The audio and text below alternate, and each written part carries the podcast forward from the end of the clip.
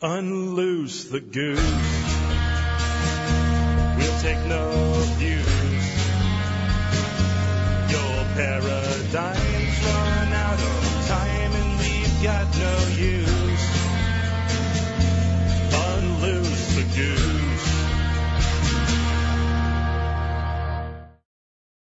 Hi, and welcome to the Unloose the Goose group. This was a idea that uh, came up from some conversations I had with Jack Spirko. I put a video out not too long ago on my YouTube channel, kind of talking about issues with the the world and how you know making a call out how we can regenerate everything. And and and I went fairly broad. I talked about a number of of things in there people know me as the urban farmer, so of course I tie in agriculture to everything I do, but I've also gone down a rabbit hole with uh, legal statutes and acts and documents over the last year, and that's really directed a lot of the podcast work I've done. And so after I released that video, Jack came back out with a response, which I really appreciated, and then we began a conversation from there about getting a group together of ideas people. We're all like liberty minded folks. At least I assume. I don't know if we have any communists or social justice warriors here. I don't think we do. Um, but what we're going to do in this podcast is start by introducing ourselves for about two minutes or so, and then um, talk about three big issues that each of us see. Big, either could be macro or micro issues, and then we'll kind of just have a general conversation from there. So since I'm starting, I might as well just start with myself. My name is Curtis Stone. People know me as the urban farmer. I, uh, relating to liberty, I started a podcast called Liberty on the Land, uh, last year because I ran into some issues with farmers that I discovered kind of through my global consulting work, but saw, started to see a lot of it here in Canada. And I started to read the law and I found a bunch of things that kind of blew my mind and uh, talked to a bunch of people that blew my mind and it opened up a world of actual possibilities, which was, it was kind of inspiring for me to go and read these, these government acts, which I know very few people do. I've kind of found I have a passion for it in a strange way, but I've found a lot of remedy in knowing the truth about how the system works and how, how the whole world is constructed. And, uh, it's, it's been quite an experience for me. And uh, I'm really happy to be here with all these folks to be discussing solutions. I think that's something that maybe we can inspire more people to do themselves. So my biggest issues, I'll just, I'll, is that what we want to do? We want to just do our issues part of our introduction? Yeah. Yeah, get I some think heads so. up. Okay. Yeah, roll cool. with that. Yeah, yeah, yeah. So, um, th- it's kind of like one, but then there's two parts of it. Um, number one for me is we, we have a world that has a lack of skin in the game and we have, um, through our corporate structures of the world, uh, governments and corporations, both really the same thing. We have convenience and liberty and we've continuously taken convenience and sacrificed liberty. And because of that, we have a legal system that has completely compartmentalized everybody and everything into these corporate structures. And so that's number two is the legal system. And then three, i- and, and further still, because of this compartmentalization, because of this lack of skin in the game, offering of convenience, we have massive amounts of environmental problems that have come out of this. Now, I'm not a big guy who buys into the, the, the, the conventional climate change narrative, but I, but I do see massive amounts of environmental problems that have come from this because people don't know where their food, fr- food comes from they have no connection to that process and that makes them, that allows them to make crappy consumer decisions. So those are my three. Lack of skin in the game, legal system is a huge, huge problem, and the uh, environmental problems. Who wants to go next? Nicole, would you like to go next? I will go next. I'm Nicole Sauce and I come here from a podcast called Living Free in Tennessee where I just document what it's like to walk away from corporate land and go and go it on your own, which is kind of a scary thing, but also the best decision I ever made in my whole life. My background before that, I trained as a government school teacher, but we called ourselves public school teachers back then and realized that the system was broken and ended up going into libertarian free market policy for 14 years. And that was soul sucking, guys. That was some soul sucking work right there because you're using the system to fix the system and the problem is the system. So Curtis, when I heard your video, I was like, yes, we can just walk away from the system and go do something great. So my three issues and I really grappled with this because I started, you know, I, this is how I process information, this mess here. I start writing. I have like 10 things and they're all problems and it kind of all boiled down to one issue, but I'll give you three. Uh, first is crime and the criminal justice system. We have an environment in our culture that doesn't know how to handle crime, doesn't define crime in any way that makes sense, and then has a punitive approach rather than a rehabilitative approach, which to your point, Curtis, is not regenerating anything. And then the criminal justice system is so broken that when we get, get, you know, somebody into that system, it, it, it's set up to further itself, not actually figure out who's guilty or not guilty. I've got a friend in jail right now for 14 years for something he didn't do. And they threw out all the evidence of his alibis who were with him when the thing was happening. Like the fact that that can even happen just makes me completely pissed off. But so I'd love to find solutions for that. Uh, poverty and hunger, which to me goes back to self-reliance and food freedom and free trade. It's the most natural thing in the world for me to trade my coffee for my friends. She makes this awesome green salsa most natural thing in the world. And on that level, the government really doesn't get in the way. Society doesn't get in the way, but we go bigger than that. They get in the way. And that hinders my ability to take care of myself. If we can't take care of ourselves, we can't be free. And all of this is supported by a furtherance of fake community. There are fake communities all around us bolstered by tribalism. We are told which schools to send our children to based on our zip codes. We are told who to talk to based on our geography. We're told who we need to interact on, act with based in a, a push for diversity. And none of that is natural. When, when we organize community naturally, we end up with more power to fix problems together by aligning around shared interests. People who are interested in crime with me can work on crime. People who are interested in raw milk can go work on raw milk and we do that naturally. And if we let that happen, I think that and the power of that can change a lot in the world. Right on. So Excellent. Pass it on to whoever's next. Jack, you want to go next? Yeah, I will. I was, I was hoping I'd go last, but I'll, I'll go next. First of all, just so far, just listening to the two of y'all talk, I just want to say fucking a yes. Like this is exactly what I wanted to see happen. When Curtis came out with his video, and I started doing my response video to it because Curtis called out like a whole bunch of really awesome people. And I was kind of the oddball because almost everybody in that video that you called out was like 100% into like the ag world, which, which makes sense from where you're coming. And I'm like all over the place. And as I was doing that response, I was like, holy shit, man, I gotta get these people together. Like I gotta, I gotta reach out into my network, pull these people together and like, I, I, I, can tell already where this is going and see the synergies here. And I, I know there was some of the stuff that, like when Nicole was talking right there, Peter's just going, fuck yes, fuck yes. Like, like just, and he's, I can see him. He's like waiting to chomp at the bit here, man. So this is just awesome. Um, I'm Jack Spirko. I am the host of the Survival Podcast. For those that maybe came in through another angle and don't know who I am.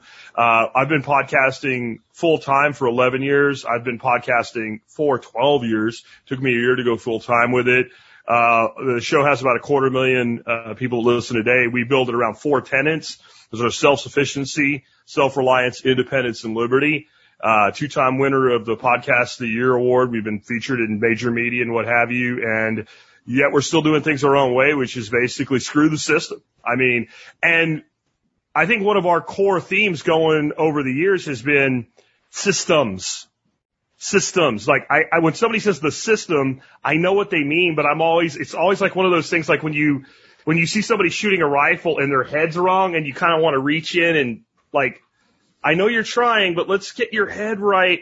Like when they say system, it's like, man, there's so many systems of control. And this is a big part of why I wanted to bring us together. And I know we're going to hear all these diverse problems and I, I'm going to go out on a limb and say everybody's like Nicole. Like when I said, Hey guys, let's all talk about our three biggest ones. You're probably like, I could do 10, 20, 30 problems, right? So, um, what we'll be doing as we go through this with subsequent episodes is taking one and picking it apart and finding solutions for it. When we come at this though with the three big problems, I was kind of like, why don't we all not only say a big problem for us is that we are motivated to, but we hope to do the most in this group toward bringing ideas to solutions. So for me, number one, I was, you know, when I was postulating this, it was going to be like regen ag, permaculture, that type of stuff. And I thought, you know, it's so much bigger than that for me. It really is the food system as a whole. It's the food system as a whole. And that ties in to health and nutrition. There's going to be 300,000. They're worried about how many people are going to die of COVID this year. There's going to be 300,000 people in America that will die this year of obesity that 100% do not have to. 100%. Not, not we could save 200 of the 300,000. Not we could save 299,999 of the 300,000. Like, if you're going to die of obesity, we could 100% not have a single person die. And good, nutritious, healthy food is the number way we can do that. And the, in, in my experience and the transformation I've made in my life over the year, a meat centric diet, as crazy as it sounds, the exact opposite of what they tell you to do is the way to go. And it happens to be the most sustainable way to produce food in silvopasture systems. So I want to do a lot with that as my contribution to the group, but I want to take it beyond that to where I don't care if you are growing your own food on 30 acres. I don't care if you're spin farming like Curtis used to do. I don't care if you have a hydroponic system in your closet. I just want people to eat better and I want to be teaching our children from a very early age to eat better and to take care of themselves and how to be sustainable with their food. So that is like one of my mega interests. Number two, it's something I've done from the very beginning and I'm so passionate about is entrepreneurship and agorism. And I, when I, when I think of entrepreneurship and agorism, I think like anarchism and libertarianism. So like all anarchists are libertarians, but not all libertarians are anarchists, right? So when I think about it that way, I think about agorism and I think all agorists are entrepreneurs, but not all entrepreneurs are agorists. And what I'd like to do is get everybody on the entrepreneur bagwagon and drag every entrepreneur at least a little bit into the world of agorism, crypto agorism, you name it, however we can subvert the system. And a long time ago, I met Curtis at uh, one of the permaculture voices thing. I think it was the second one that Diego uh, Diego Footer put together. And during his presentation, he said, "We can learn something from the cronies." Well, I, I postulate we can also learn something from like organized crime. So think about like every organized crime series, movie, whatever you ever saw. Same thing, and, Jack. Right? Well, I, I know, I know, right? But look, every single one of them has what? A legitimate business, right? And I've determined that I've been able to do so much more as an agorist by having a legitimate business than by being an employee and, and practicing agorism on the side by having that legitimate business, right? And it's a legitimate business. I'm public. I'm right here. I'm able to, if you want to put it this way, get away with more. And there's, it, it, it's like, in, in many ways, you could actually even call it legal money laundering. I, it, we're going to probably be in trouble for that one, but I mean, in, in some ways it is because I've always said that the tax code is 10% what you have to do and 90% how you don't do it. And when you move into this world of merging agorism and, you know, what they would call legitimate entrepreneurship, you are able to maximize that 90 percentile and then everything that's agorist is kind of, that just never happened. So to me, if we can build a world of people who know how to build their own business and know how to practice agorism, know how to operate outside the system when it's right or expedient or makes the most sense, and then operate inside the system when it makes the most sense, then you've got something really powerful. You've got true independence. And you've also got that point where a lot of things that we do as agorists, we can actually do better because the state's there. Like it creates these opportunities in these gray markets. That's a term I, I really learned from Vin. Like I never really thought of it as a gray, it's like a black market or a white market. There's most agorism happens in the gray market, black and gray flag. I guess that's where it came from. Hey, so Jack, you should save some of this for the um, for the uh, further conversation because we, we will, we will. One more, and I'm done. Right. So my Okay, last, okay. my last one's critical thinking, because people have been dumbed down to the point where we've taken the common denominator and lowered that sucker to zero, and people cannot think anymore. And that's why all of these lies that they're able to perpetrate on people and all this system of control is all based on those lies. So with that, I'll shut up and, and turn it back over. let's jump over to Peter. My name is Peter R. I am the host of the Free Man Beyond the Wall podcast. I look at this and I see three people that have been on my podcast, uh, two of them numerous times, one episode that hasn't been released yet, John. And, um, I am the, I am one of the executive producers on a new documentary called The Monopoly on Violence, which, eh, yeah, m- might put me on somebody's radar, maybe some government group's radar because, um, you know, basically we talk about that they're criminals, that they're murderers and that there's a better way. But you do what you got to do. Um, there are three things that immediately jumped out at me. I think anyone who knows me, anyone who follows me, anybody who's listened to my podcast knows that um, probably my biggest subject that I like to talk about and what I'm pretty popular, famous for talking about is the police. And I don't like to call it the police. I want to use the term security because I don't believe most people even want the police or want the military. I think they just want to be safe. And those of us who can handle ourselves with our hands, weapons, um, we know that the majority of people are just looking for safety, that they can't do it. How do we get it? How do we replace the bureaucracy or, you know, dare I say, uh, the socialist structure of policing and even the military, um, that's beneficial to the individual. So that's one thing that I work on, that I've done speeches on, uh, that I've written about extensively, and I do have solutions in mind. The second one that I want to talk about is something that I really don't know anything about, and it's one of the reasons that I'm here, and Jack's already talked about it, and, and it's food. And I think at the point we're at in history, with all the regulation in place, I think the overwhelming majority of people that live in the West basically rely on the government to feed them. And when you look at hog farmers having to destroy their property because some bureaucrat who's going to suffer no repercussions if there's mass starvation decides that they're smarter than those of us who are operating in the agora, they're just, people have to become more self-reliant on a food source.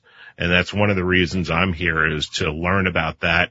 And I want to learn as much as I can so that I can take it forward and teach it to other people.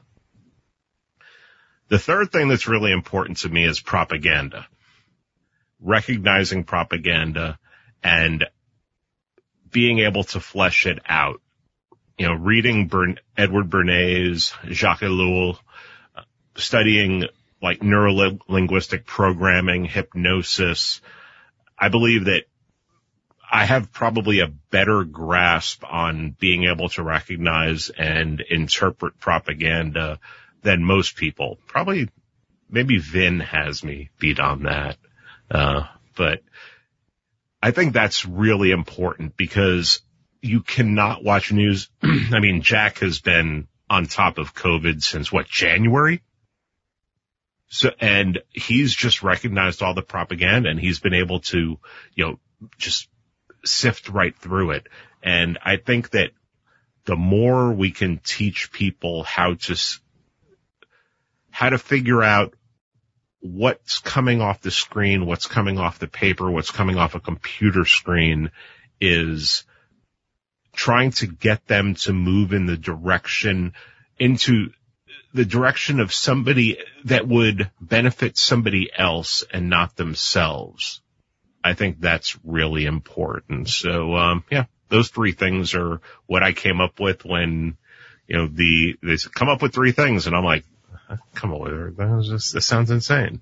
But, um, yeah, I think, I think those, I think those three things are extremely important. And, um, two of them I'm pretty well versed at and one I want to learn and I want to teach. Awesome.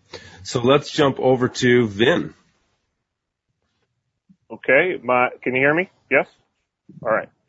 Yes? Okay. My name is Vin Armani, and uh, I guess you could say that I've been a professional propagandist uh, on the, the topic of propaganda for basically my entire life. I've been in the entertainment industry since I was a kid, uh, both as a, an artist and a, a promoter, record label owner, um, doing radio as well, all of which require a, a high degree of uh, understanding of propaganda.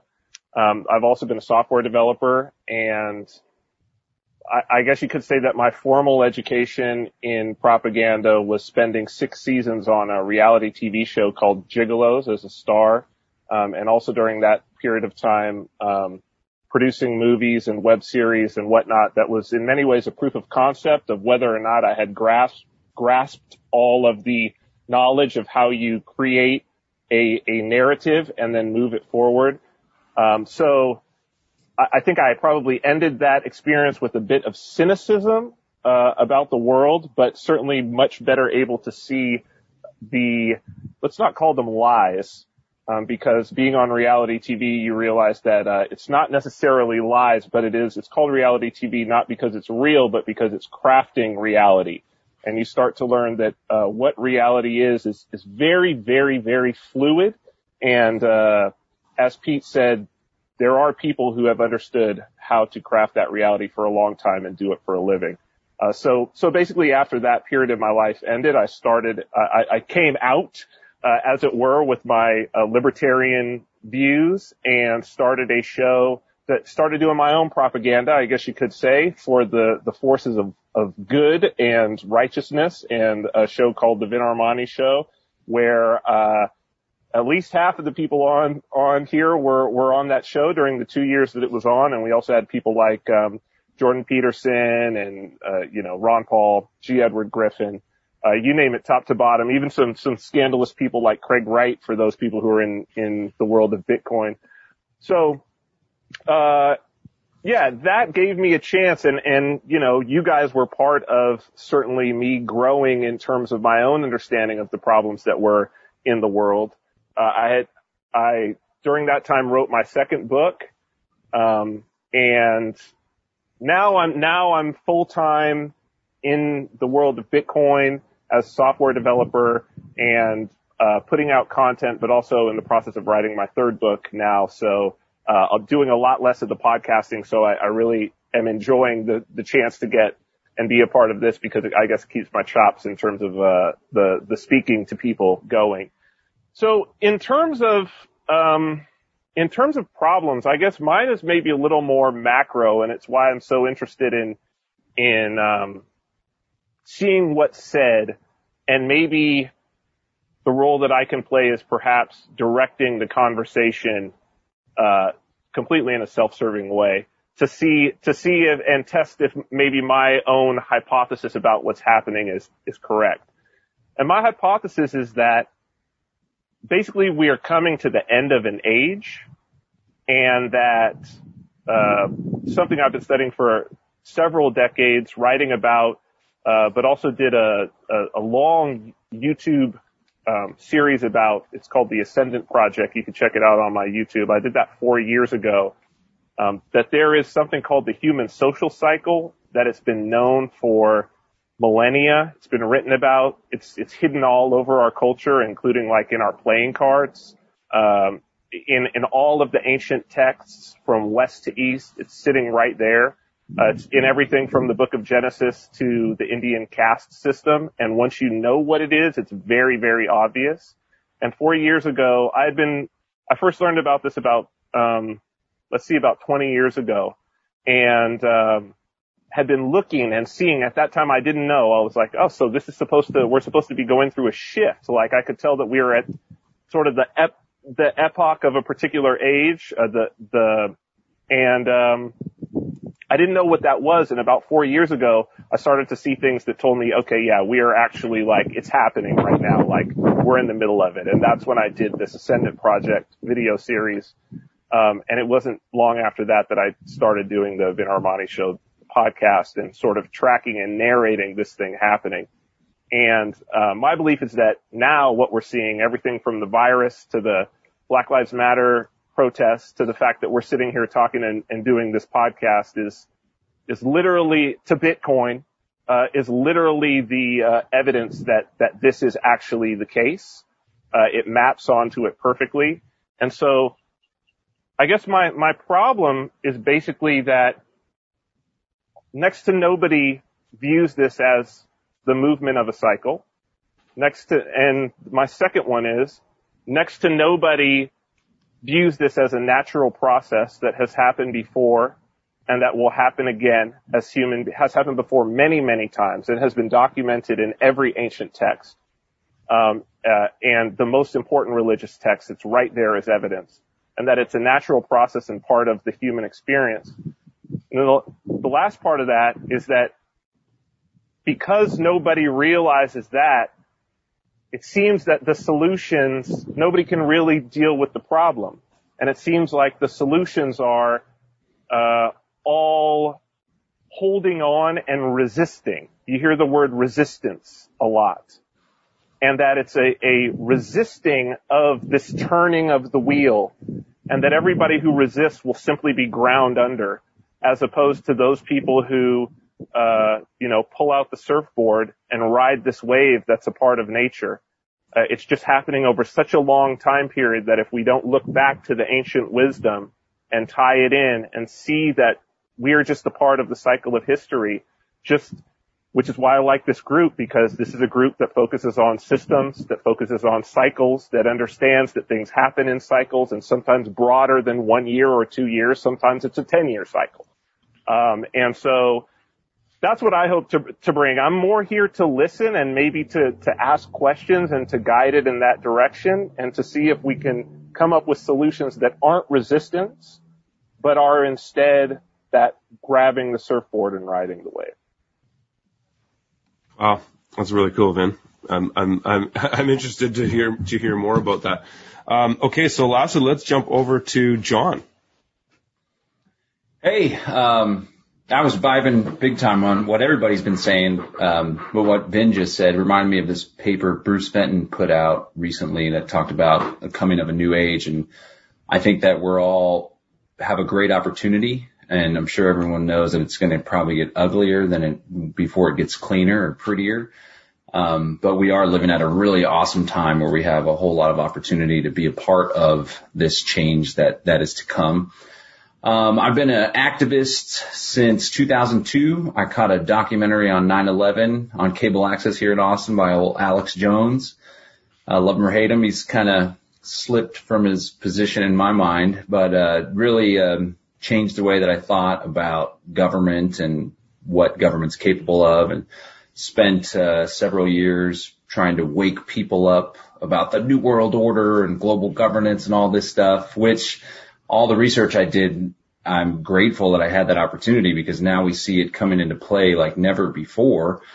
Um, and learned about uh, Ron Paul in 2007. That's how I was introduced to libertarianism and did a lot of activism for his campaign in 2008. And then in the wake of that, a bunch of loony libertarians here in central Texas, we formed a political action committee called Texans for Accountable Government. Still around to this day, does a lot of great work. Um, and I, I really dug into political activism for a few years and even had some bills passed that I helped to author through the state legislature. But I came to realize that what seemed like victories in the political field, in reality, we were simply slowing the growth of the state and the furtherance of the government's control over people's lives. So it wasn't even like we were taking any steps forward. We were just slowing the steps backward. And it was also through this time that I started learning about Murray Rothbard and anarchism, and I was introduced to Samuel Edward Konkin, I think back in 2009, and agorism. And so as I faded out of the political activism, I started exploring alternative institutions and doing, creating these systems that can compete with the existing institution, the existing systems. Um, growing your own food, relying on yourself and your body and naturopath, natural medicine. Uh, cryptocurrency came along and that was just perfect. Um, to demonstrate that, you know, we can voluntarily cooperate even on a global scale without having to have a central authority, especially a central coercive authority. So that was really exciting for me.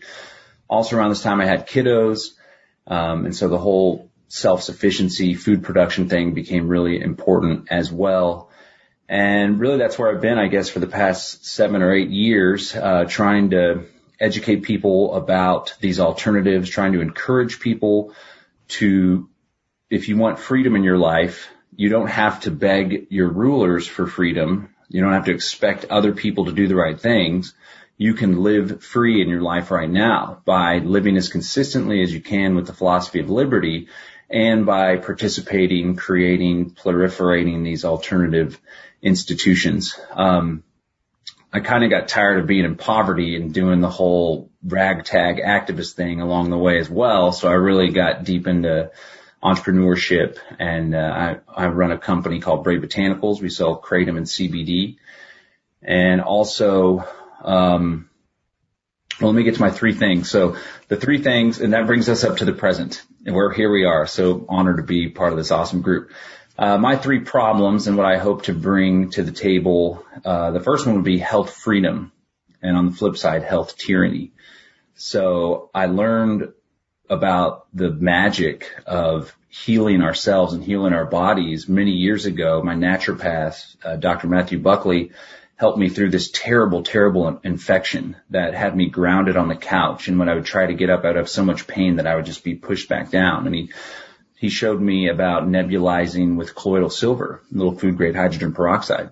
And it literally wiped the infection or whatever the heck it was out in like two hours of just chilling on the couch nebulizing. It completely blew my mind. I felt like I was going to have to go to the hospital, but instead I just turned it all around on my own.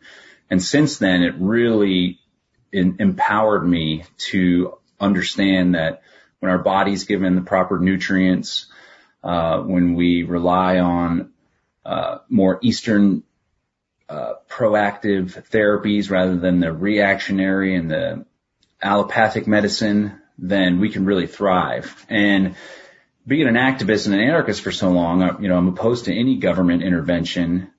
But what really irks me and rubs me the wrong way is when the government gets in the way of people's health and medical choices. Like plant medicine and cannabis is a perfect example. And so when I got involved with Kratom, which is uh, powderized leaves of the kratom evergreen tree. There's some right here, and I'm drinking some throughout this interview.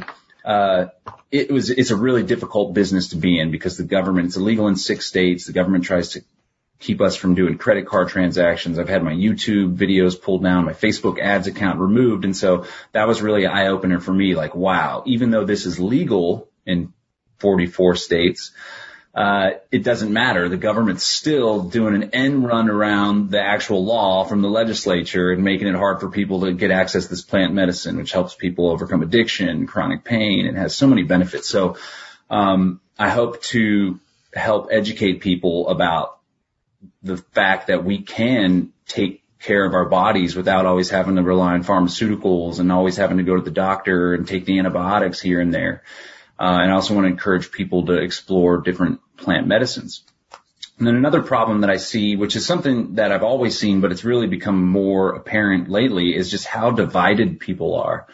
And this COVID thing is just nuts. And it goes along with what Jack was talking about with the critical thinking. Like everyone is just so pushed into two camps. And of course it lines up with left right politics as well, inevitably, uh, that you can't have a conversation anymore. And it's unfortunate. There's those very rare occurrences and I do get people that reach out to me and, and they're grateful and they help, I help them to look at it different ways. One lady told me recently that because of my post, she feels less anxious about life and going out and, and living basically. Um, and then the same thing with the Black Lives Matter. It's like one camp thinks that all white people need to check their privilege and they owe something to other groups. And the other camp thinks that there's no problem with police accountability and it's all just George Soros conspiracy. And, uh, I, I'm, you know, I'm fearful and worrisome that it's escalated so much to the point where people can't even have a conversation and people can't honor that people think differently.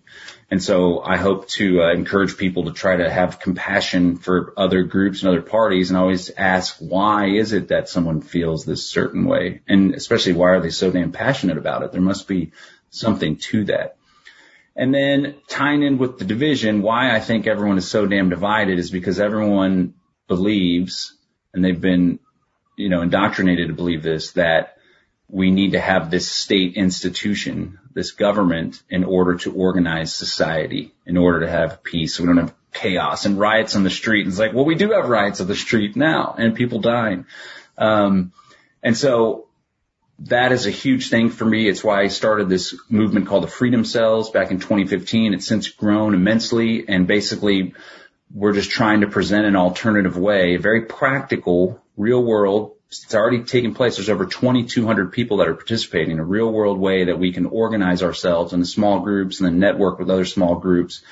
And so I hope to offer that as a solution to people because I really think it has a lot of, uh, uh, Uh, a lot of opportunity to to to show people how we can go from here to there, not just theorizing and reading books and Murray Rothbard and philosophies, so on and so forth, but a practical like where the rubber meets the road, how we can go from here to there, and how we could do it in a low risk kind of way. Maybe we'll get a little more risky when our numbers are ten thousand or a hundred thousand, but for now it's it's chill. And then just one quick bonus is public schooling.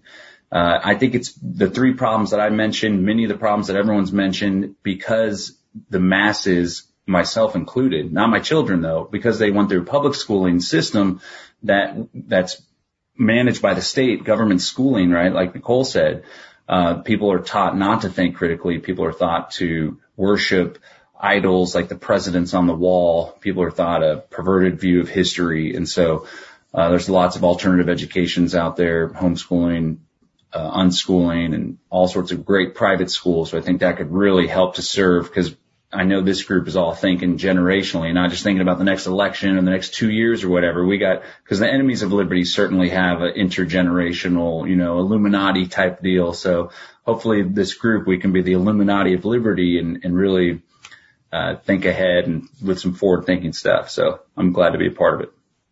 The Goose Illuminati. that's right. yeah. Yeah. That's awesome. That's that, so that's like, you know, we're, what, what are we are like 45 minutes in. Yeah. Great introduction. So much food for thought there. What do you guys want to do from here? I mean, um, go ahead, Jack. I, I, you know, what we, our, our vision of this is that each episode, other than this one, will we'll behind the scenes, the gaggle will gagglify and we'll say, today we're going to talk about cryptocurrency or today we're going to talk about the food system or today we're going to talk about, you know, uh, the education system or whatever. I, I don't think with 45 minutes in we have the time to grab one of those. What I thought was really interesting is, was Vin's comments on the cycle and instead of resisting the cycle, embracing the cycle and kind of surfing with the cycle. So maybe what we could wrap up with is we'll go back around again and everybody talk a little bit about how they view that philosophy. You know, maybe three or four minutes apiece and, and, and that would wrap up episode one because I, I found it interesting that Vin almost seemed like, well, I'm kind of the, the black sheep here. And I'm like, why do you think all these people are here? Because the reason when I was like, who can I get to do this? The reason all of you are here is one, I'm greedy and selfish and a self promoter and all of you have big followings. So that was part of it. but, but the big reason was I've watched every one of you go through this five stages of grief and go, I'm going to embrace the suck and see the opportunity and realize that with this transformation, instead of fighting it or trying to be part of it or picking a side, I'm going to follow the philosophy that we learned all the way back in the early 1980s in the movie War Games.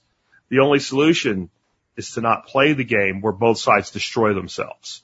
And so I, I know Nicole, I don't know if Nicole was ever going to confess, but I'm going to rat her out. Like, like Curtis, you're like, I don't know if we have any social justice warriors or communists here. I don't know about communists, but we had a full on socialist social justice warrior in Nicole. That's where she started, moved to libertarianism and went, well, this, this, and when I say libertarianism, I'm talking activist, trying to make laws. Like, this sucks, and this makes me miserable.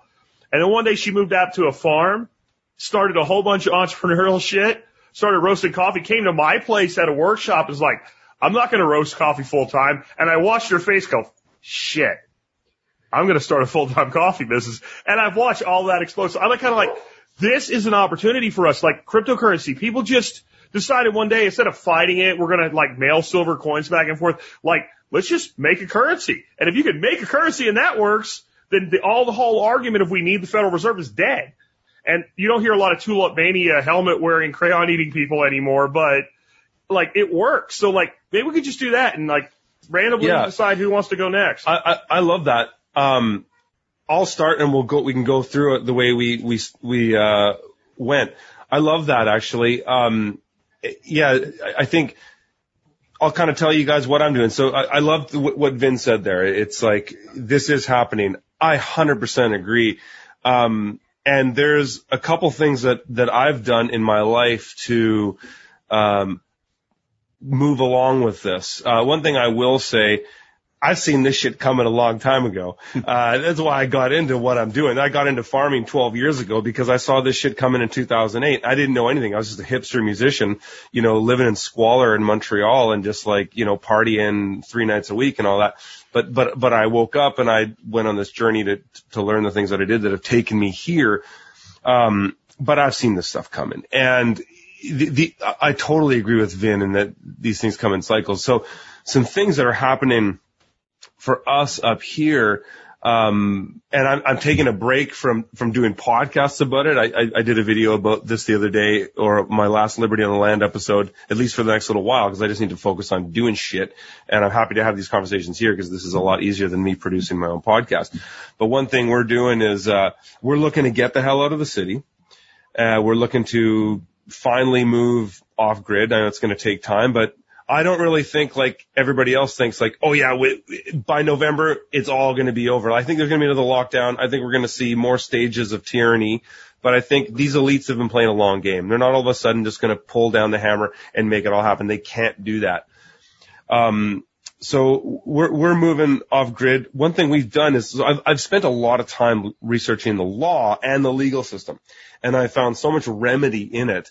And, uh, one thing I've learned about in the legal system was, I don't know if Jack, if, if I told you this story, but back in 2016, I did what was called a conditional acceptance to the Canadian Food Inspection Agency, kind of tried to shake my farm down. Oh, we need to come do this, blah, blah, blah, blah, blah.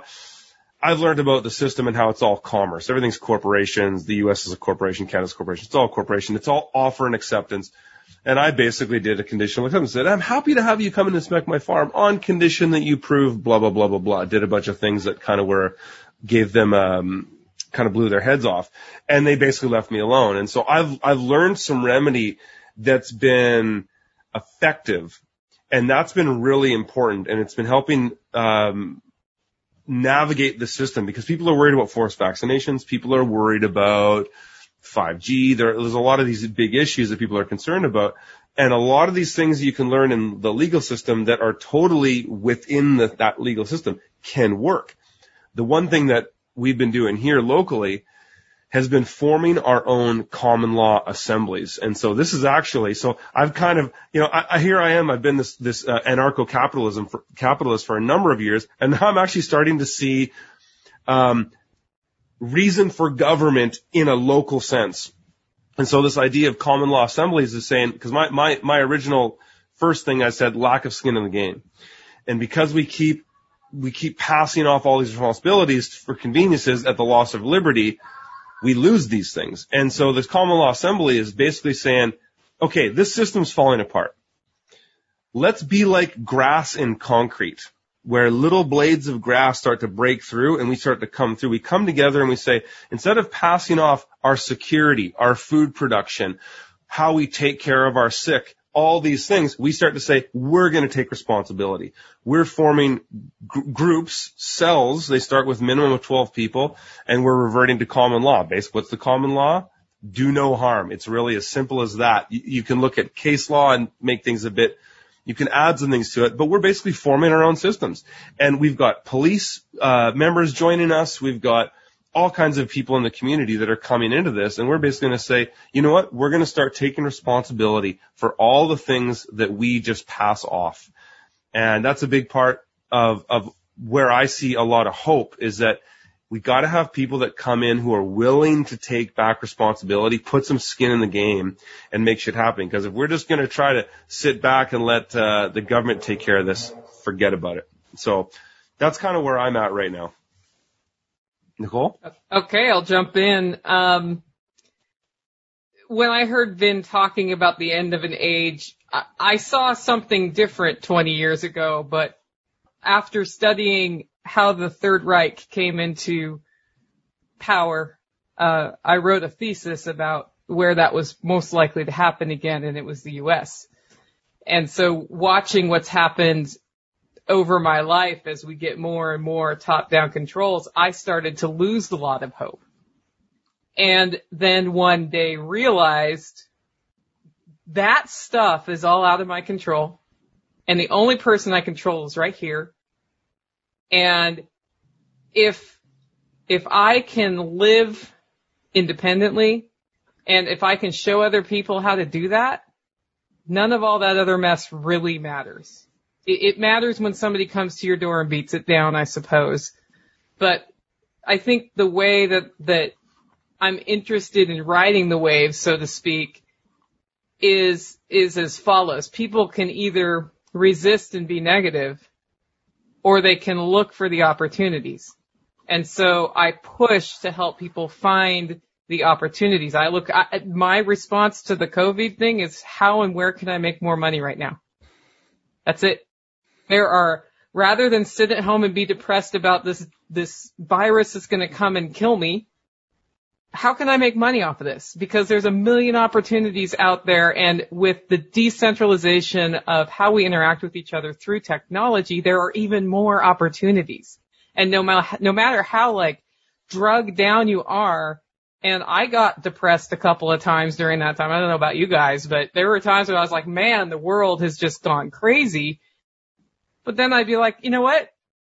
No, let's find another opportunity today. Today I can spend time being depressed or I can spend time making money and then to infect, if I infect one person with that and they infect one person, then that makes, I think that is how we get people, we show them the path through our leadership to having that opportunity mindset. Cause the more of us who have an opportunity mindset, the better off we are. And then of course selfishly, and Jack, I've got another one moving into the neighborhood. I'm doing my best to get a strong group here in Tennessee who, um, who are a true community. So when I talk about community, the reason I'm passionate about it is I have seen what happens when you connect doers to each other. And we may not agree on everything, but we agree that we are a community and we agree that we help each other no matter what.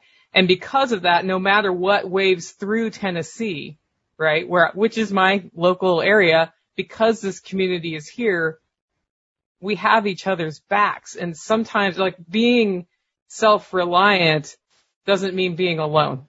And I think a lot of people don't realize that when we talk about self-reliance, they think they have to do it all themselves. No, you don't have to do that. And if we can get more natural communities operating this way, like cells that some of you have talked about, I think more people ride that wave in a positive way. And that's, that's what it's going to take for us to get at the end of that and, and have a better world, which is where this should go.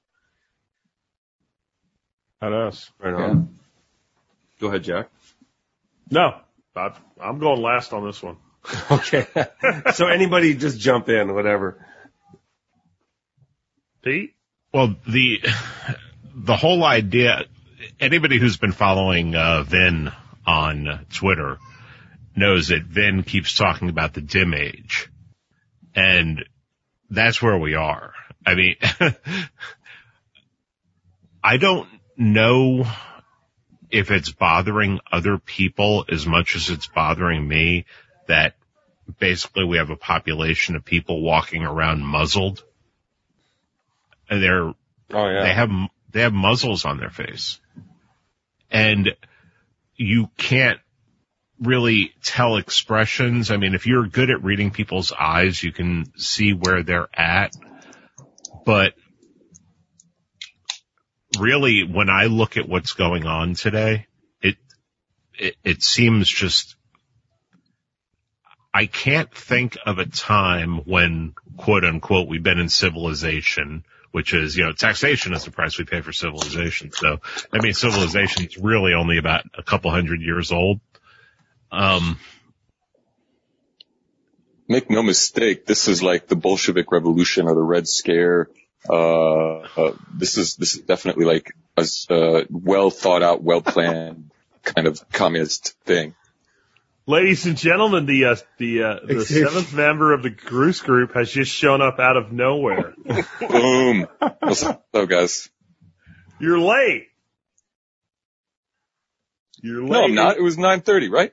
No, and you're disruptive. you have to Always shut up case. now. You can be in episode two. yeah, you got. I We think. got a detention. Yeah. Oh no. Okay. yeah, I think you got to sit this one out because we're we're we're almost wrapping up there, Xavier. Um, sorry there, uh, Pete. Pete. Go ahead.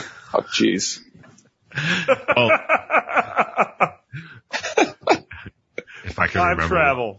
I I get can it. It's, it's time zones, man. I've screwed that up on Zoom calls Yeah. so many Yep. times before. It, Yeah. I, I, it, We'll no, forgive you. No big deal. We'll let, we'll let you at least introduce yourself at the very end. I think that's important to do. yeah, for sure. Yeah. For sure. Pete, you were talking about people with muzzles and the inability to communicate effectively because we've lost our nonverbal cues. And I'm one to make an entrance. you know, you know, we have the power to mute him, right? but the, yes, what we're looking at now is we're looking at a time where personal cues, being able to read people, being able to having people look at, look at each other with suspicion, having a certain segment of society thinking that anyone who doesn't do exactly what they do wants to kill them. What I see when I look, when I look in people's eyes as I go through my day is that a good chunk of people are sick of this and they see that it's bull and they want out and they want to they're looking for something different. They're just looking for somebody to stand up for them and say, look, it's okay for you to be able, you don't have to wear a mask in public if you don't want to. And I just see it as a golden opportunity that there are a lot of people out there who are just, they still may look to politicians for solutions, but they're definitely not looking, they're, they're getting woke to the fact that the people around them are to be, are suspect in their decisions. And I think that just guiding them down the right path to being like, Hey, if, if you're questioning their decisions, you got to remember these are the people that vote. These are the people that there is a better way. And I think that we're, it really is a golden opportunity to, you know, when that, when this age ends and the new age begins, which I'm sure that I will have departed off this mortal coil long before that happens, but you know, I want to be able to lay the foundation for that to happen. And, um, you know, if there is an afterlife to be able to look upon it and, you know, know that I contributed in some way. Well put, man. Do we all? Ha- does everybody here have kids? No, I don't. Okay. Yeah. Yes. Yes. I got two. Uh, So is me and Nicole, huh? Yeah, no, I have a dog that's right outside my window stuck in a fenced area looking at me like, That counts. yeah. That counts. Well, if, if Jack is going last, I'll go next, I guess. Go for on it, this. Vin. So since I ca- since I'm not going to respond to myself, I, I can res- I can respond to what I've heard so far, and I think what's interesting and what's standing out to me is, um, you know, this this focus that the opportunity is community, and that's actually if you see behind. I'm in a different time zone than these people because I, I'm on the island of Saipan right now, and people are like, "Where is that?" Yeah, Google Maps. Uh, you'll find it. But the reason why I came out here, uh, I, I, I came out here basically, we were, my family, uh, my wife and kids, we were on the last flight before they kind of shut this island down. They've now opened it up a little bit, but they're still being relatively weird.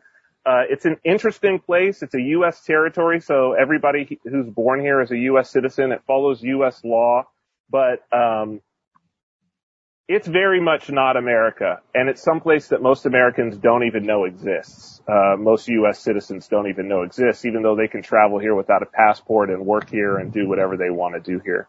Um, it's got a government that is uh, very small. There's only 55,000 people in the entire Commonwealth. It's spread between quite a few islands, most of which are, are relatively uninhabited.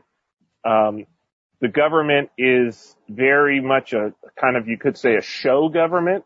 So for those people who are minarchists, it's basically the minarchist uh, dream. They, they've, you've got police, you've got fire, and they really don't have the ability to enforce much else.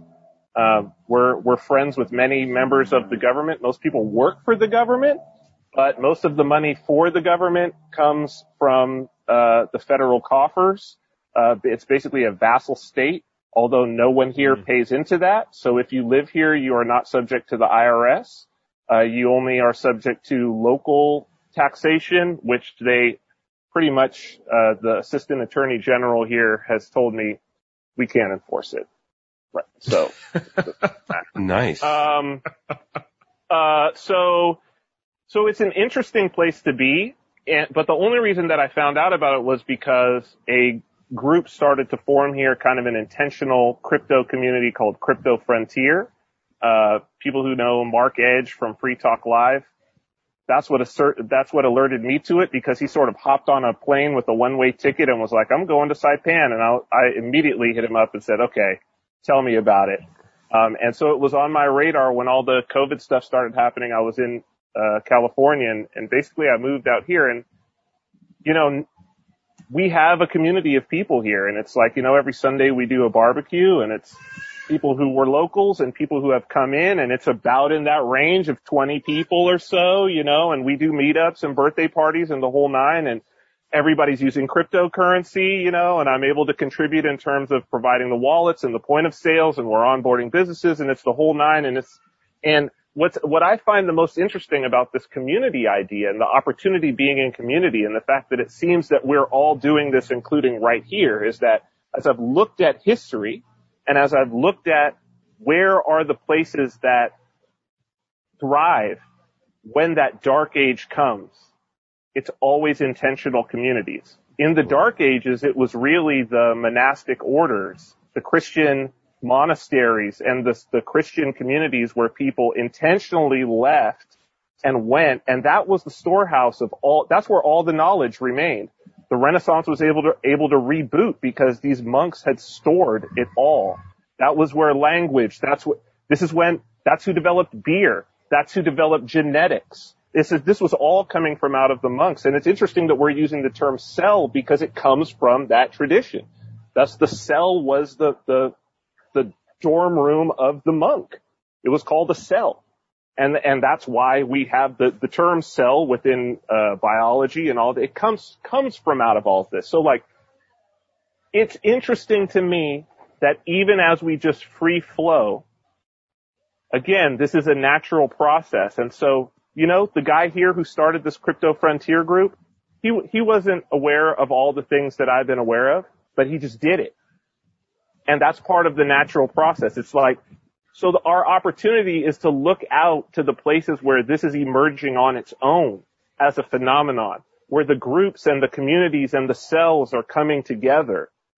And then to go and find one that you vibe with and, and, and invest wholeheartedly in that because that's where the seeds of what is going to come in the future, that's what's going to hold on to the truly valuable knowledge and slough off the rest, right? That's where it's all going to be distilled. And so when it's time for that thing to be reborn, like Pete said, we'll probably all be gone, but it will come from within these intentional communities. And so I think it's awesome that that's even being reflected in the things that people are doing. Yeah.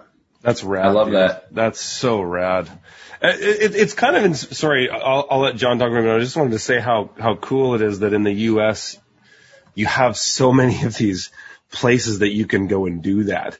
Here I'm s- stuck in fucking de facto Canada and uh, I can't even leave the country right now. But unfortunately we live in a massive country with a very low population. So Let's go north.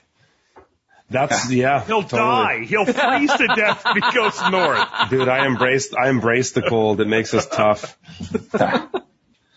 Um, I was thinking on the whole cycle thing, um, something that's allowed me to have optimism in light of how ignorant uh, the masses seem. And I just had this little check on myself, like I don't want to sound elitist, but you know, in all reality, they're like the general public seems to be really, really dumbed down right now and just goes along Big with time. whatever the program is. Uh, and we're all carrying out our own programs, right? We're all still trying to evolve and, and grow as much as we can, but there is definitely a program that's being carried out and a lot of people are buying into it. And early on in my activism, I was always like the edgy one. Like when we were doing Ron Paul Republican politics, I was always talking about 9-11 truth. And everyone's like, no, no, you can't talk about that. You're going to make Ron Paul look crazy. But it's like, well, what about the Federal Reserve conspiracy? Why is that one fair game, but 9-11 isn't? But I, qu- I came to realize that, well, and I would respond to these people and be like, well, it doesn't matter if they're going to think we're kooky because if I talk about building seven or false flag terrorism or the Federal Reserve conspiracy and it turns them off, then they're not the person I'm seeking to join our ranks, right? Um, and the same thing is true with libertarianism. And it's exactly why Ron Paul gained more of a mass movement than Rand Paul, right? Rand Paul was a watered down version of liberty. Ron Paul was a pure, consistent version. And so I feel um, more optimistic because the masses never really change the course of history. They just go along with what's comfortable and convenient, as we started off talking about. It's the people on the outside edges well, there's that small little Illuminati social engineer group or the radical innovators like us on this call and people that have innovated and created new um, widgets and new ways of thinking, right? And it reminded me of this awesome essay by Albert J. Nock about the book of Job or Isaiah. It's called Isaiah's Job. And it talks about Isaiah who was told by the Lord to go bring more people in to, to follow the Lord, right? And he would bang on everyone's door and just shout at the, at the rooftops and people would be annoyed and no one would show up. And so he got discouraged and he went and prayed and the Lord told him, well, it's, it's not the masses that you're looking for. It's the remnant. It's the people after this big catastrophe happens that are going to pick up the pieces of society and rebuild anew. And so I look at us on this call and the people that we associate with and this general broader movement of, of liberty minded people and radical innovators and entrepreneurs as the remnant. And I think one of the most important things that we can do in line with building community is to find the others. And so I'm trying to like commit to myself not to spend so much time arguing and debating with people on Facebook because nobody's mind is getting changed. And Exactly. Spend more of my time building and helping those that are already there. And, and I realize too, like, we don't need to swell the ranks necessarily even more. There's already enough people that are liberty minded, that are free thinkers, that are off the grid, that question the government, where if we just switched our tactics and instead of complaining, politicking, um, going back into the big system, right? Uh, into the rat race, if we just switched our tactics and started building the new infrastructure now. Of course, cryptocurrency is a perfect example of that when it comes to monetary and currency exchange. Um, build the social organizations, freedom cells, build the food production systems, build the trade routes, the trade networks, then I think we could find, you know, relative freedom in our own lifetime, let alone in multiple generations. And I also hope like, I don't, I'm, I was never a smash the state kind of anarchist. Maybe I was early on, but there's a lot of people that want government and people that would freak out with the personal responsibility and insecurity that comes with liberty. And so I think one way that we can kind of get to where we want to get is maybe we honor those people. Like, hey, if you want government, if you want to have police departments, if you want to have that social organization, pay taxes, so on and so forth, then you go, you can do that. You guys do that over there. But we are going to do something different. Maybe we'll still pay the gas tax so we can travel up and down the interstate. You know, maybe I'll chip in for the park that I take my kids to, but I don't want to pay for war. I don't want to pay for the police department. I don't want to pay for health and human services, so on and so forth. So I think we're getting there and, um, it's all about taking action. So this is a great podcast. And I think that one, one of the things that we're all doing in our lives and one of the things that we're bringing to others that are listening is that encouragement, that inspiration, uh, the motivation to go out and do. And we're, I don't think that we're far off, you know, it could take 10, 20, 30 years, maybe a couple generations, but I think that we can really see some, some magic and we can ride that surfing the wave and, and get to the other side in a much better spot than we are now. John, did you say leave us alone? yeah, That's kind of the theme of this show. Uh, this has been awesome, guys. I wanted to, uh, touch on a few things. One, uh, Pete and then John kind of brought it back up again there with the whole idea of uh, an end of an age. And that, you know, I, we won't see it. We'll be in the hereafter or just dust and gone by the time that happens. I, I, I don't think it really works that way for us because I don't think an age ends for those that are watching the video like this. I think it ends like this. You have an age ending and a new age beginning at the same time. They overlap each other. And I think the, the old age has been ending for quite a time now. And the new age has been growing for quite a time now. Like if somebody would have told you, uh, a lot of you kind of were really early on in this journey or maybe not even started yet in 2002, that there would be in the relative near future a completely private currency that the government would do everything they could to stop and literally could do the square root of fuck all about. And people would use it and billions of dollars of transactions would occur with it and people would become millionaires and billionaires because of it. You would have been like, I, I, I wish that was true. You've all watched that happen. And that's only one example. That's only one example of this old age dying and the new age forming and the overlap of those two ages. And I, I derive a lot of things from fiction. I think fiction is like kind of my favorite genre to read. I don't read a lot of it anymore, but it's taught me to recognize these patterns. And the two books that I've been thinking about over and over again, or one book and one series I've been thinking about over and over again through this whole episode.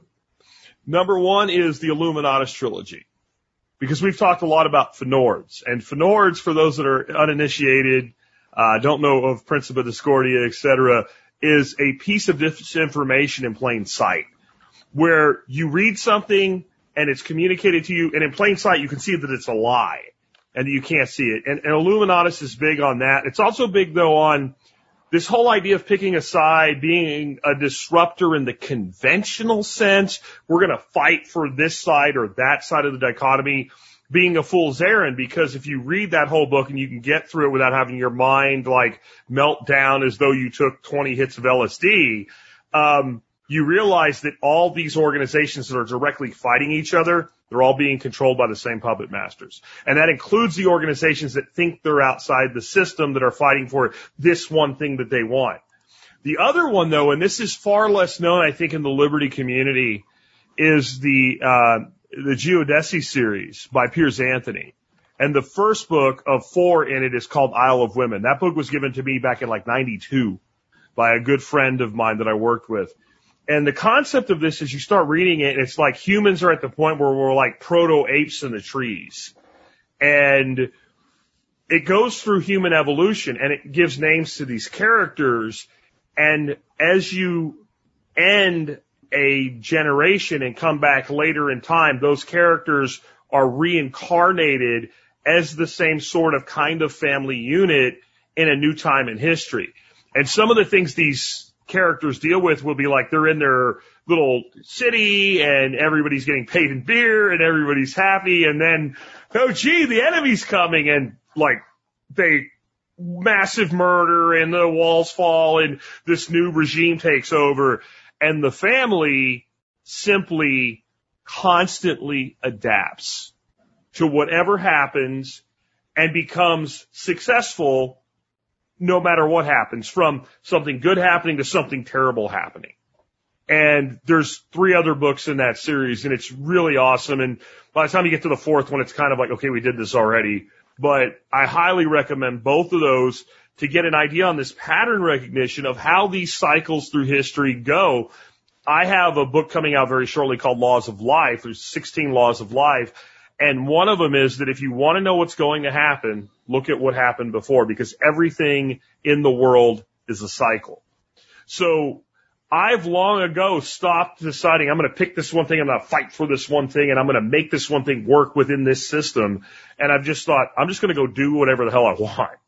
And I know that sounds like overly simplistic. It almost sounds kind of sophomoric and childish. But all I can say is like the day I started doing that, I'm not going to say everything got easier, but everything got better. And one of the things as a podcaster that does the show called the Survival Podcast, right? I, deal with like kind of apocalyptic ideas. And you would think like this is my nirvana COVID because if I just only focused on making money, I could make more money during this period than I've ever made in my whole life. And that would be quite a bit. Um, I've had to kind of keep everybody calm, but I've also had to like remind myself that not everybody has my property. Not everybody has my system set up. Even the people that listen to me and try to do it, they didn't necessarily do it because do you know what this has all meant to me? Nothing. It's, it's literally meant nothing in my life. My life has not changed at all. I've gone on with my life as though none of this crazy shit has happened at all.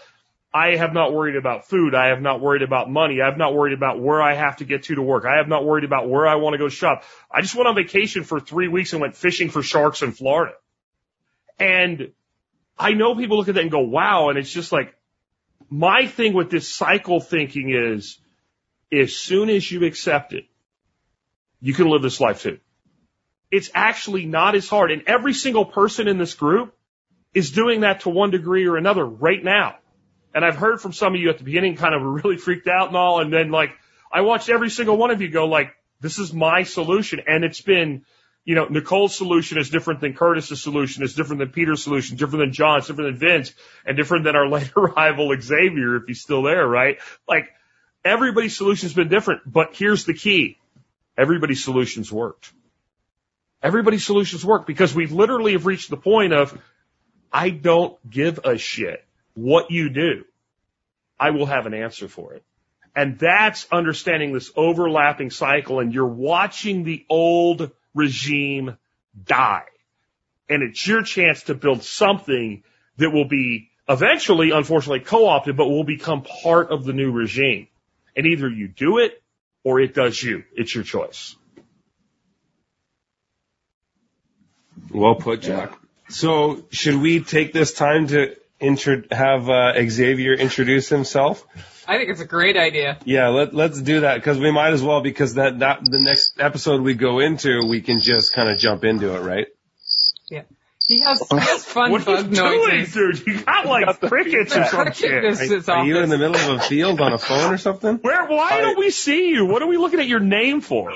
All right. You guys want it? You got it. Alright. You gotta go quick too. Oh, there you are. Alright. Yeah. So I am. I'm out in the middle of the mountains of western North Carolina. Uh, two days before the lockdowns in the United States came, I mean, I, we were up here.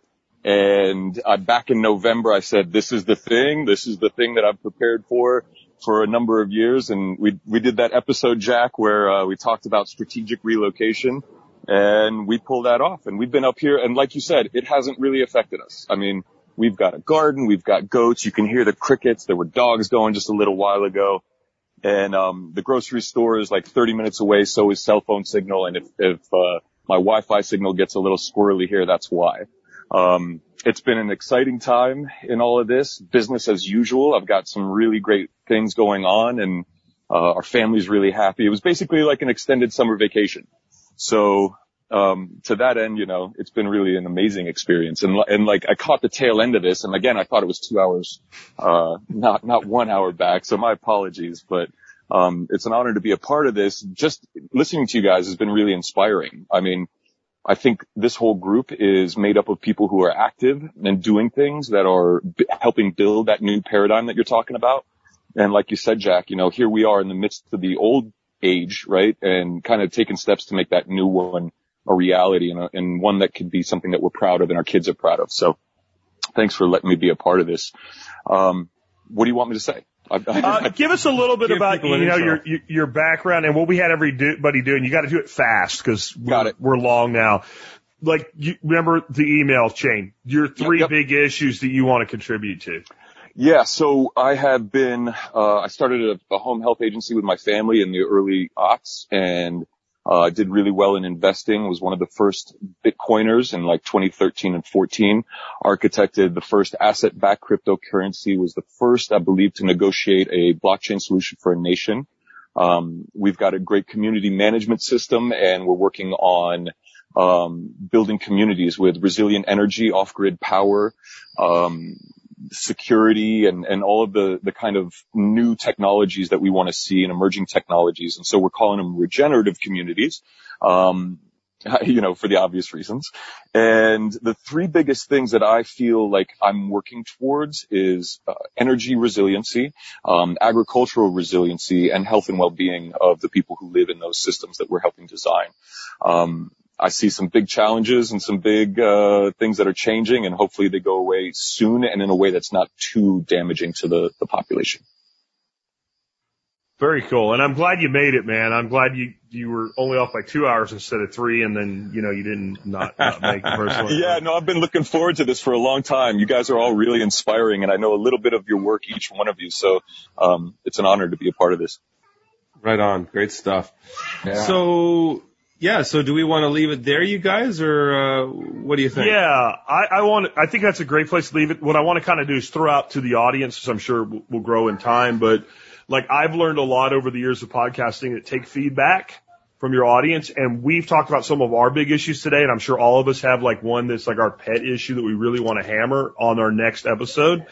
And I would love to hear from folks. Like, come to unloosethegoose.com. Uh, look up this episode if you got it on Stitcher or iTunes or Outcast or whatever the hell it's called or Undercast. I don't know. Nicole took care of all that. Um, and tell us what, it, and like whatever is like over the next week, the thing that most people want to hear about. Tell us on Facebook. Email us directly if you're a follower of Nicole or you're a follower of John. We'll handle it on our back channel. We're using Telegram, which, uh, uh, I think Curtis put us on. That's awesome. Like use that uh, yourselves and all, but we'll communicate with each other and we'll figure it out and we'll come back at you next week and we'll take one of these things and we will rip it apart. And the biggest thing, I, and we didn't say this today, like, and I hope everybody that's listening or watching has, has noticed with this, our goal is not only to help you solve these problems, but we don't all agree on everything. We are not an echo chamber here. We have one of our goals to teach America bluntly how to have an adult fucking conversation when you disagree. And the way that everything went around today, that, that's a great example of that. But I think when we start getting into individual situations and like Curtis is like, I think this and I'm like, I think that. And it's like, now you're both idiots. Like we can do that and we can do that in a way that actually sets a good example. Cause Vin and I have had some pretty big debates online. Vin and I had a debate online where I conceded he was right. That's a big step for me, right? I was like, I'm going to break the internet today by admitting I was wrong. And like, there's nothing wrong with being wrong. That's how you freaking learn. So guys that are listening to this, give us some feedback. Tell us the issue you want us to harness and unloose the goose to. And then I just would say, like in your own lives and your own hearts, unloose the freaking goose, man, because the reason we use the goose is, is our mascot is the goose doesn't give a shit. The goose goes on about its own life. It lays its eggs. It raises its goslings. But if you go screw with the, I've seen goose attack cows. You talk about being outmatched. So the goose is, the goose is the epitome of leave me alone. There'll be no trouble if you leave us alone. So that's where we're coming from, man. And, and I appreciate everybody who's here today. Great, great stuff. Anybody else Yeah, have any you. final things they want to add before we uh, close her down? Peace and freedom. Everyone says be safe to each other these days. I notice. Man, I I've hate been telling that. people I hate to that statement. be Fucking healthy, be dangerous. and be Yeah. free. Yeah, Yeah, be dangerous. Be dangerous. Go kiss a stranger. absolutely. You can't Only be if it's the peaceful right unless, stranger. yeah, and you can't be peaceful unless you're capable of great harm. There you go. It's true. Just It's- peaceful it's a- warrior. Urban Wise will words. not kill you in moderation. Oh, that is next on my list. All right, folks. We'll see you uh, in the next one. Unloose the goose. We'll take no